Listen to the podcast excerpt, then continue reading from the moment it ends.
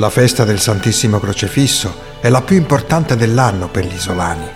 Nasce in seguito alla creazione di una statua lignea. La storia di questa scultura è affascinante e avvolta nel mistero. Si racconta che un pescatore abbia trovato nel fiume Liri un tronco di salice depositato dalle acque, un comune pezzo di legno.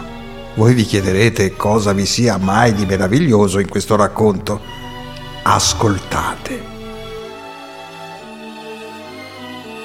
Durante la lavorazione del ciocco ne sarebbe sprizzato sangue vivo e questo avrebbe spinto un artigiano del paese a modellare una statua di Gesù Cristo in cartapesta ricavata da antichi messali e a metterla sulla croce miracolosa. Sistemata nella chiesa della Santissima Triade e ricoperta da un panno di velluto rosso, la statua veniva scoperta per implorarne la misericordia in occasione di pubbliche calamità.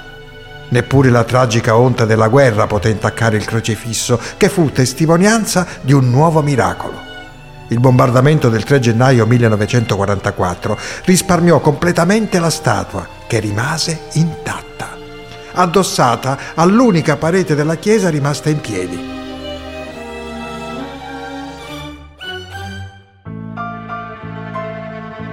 La statua fu così trasportata nella chiesa di Sant'Antonio, che tuttora la ospita. Giunta sino ai nostri giorni, la seconda domenica di luglio, viene portata in giro per la città con una solenne processione religiosa. La celebrazione ha assunto naturalmente connotati folcloristici e tutto il paese si veste a festa. Dal castello è meraviglioso vedere il colorato via vai di persone durante la ricca fiera, animata da concerti, da eventi. Al termine di essi, un pirotecnico spettacolo di fuochi d'artificio chiude la festa. Che magnifico divertimento! Un vero peccato che io non possa più parteciparvi. Ma fossi in voi non perderei questa occasione per scoprire le tradizioni della nostra comunità. Grida festanti, musica, odori invitanti si ergono tra le strade di Isola del Liri. Per quanto io sia abituato alle più raffinate prelibatezze, gusterei con piacere i piatti tipici che vengono cucinati durante la festa.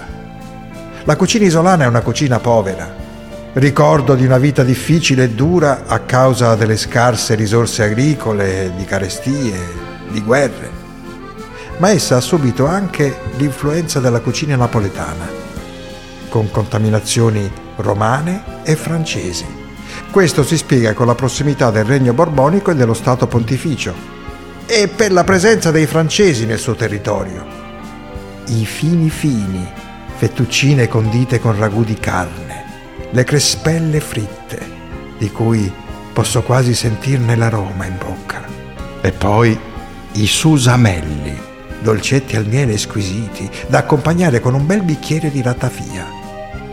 Penso al profumo del pollo con i peperoni, ai tanni conditi con aglio e olio, o ancora la pigna, un dolce di pasta lievitata con uvetta e canditi. Io ho già l'acquolina in bocca, e voi? Cosa aspettate a venire a provarli?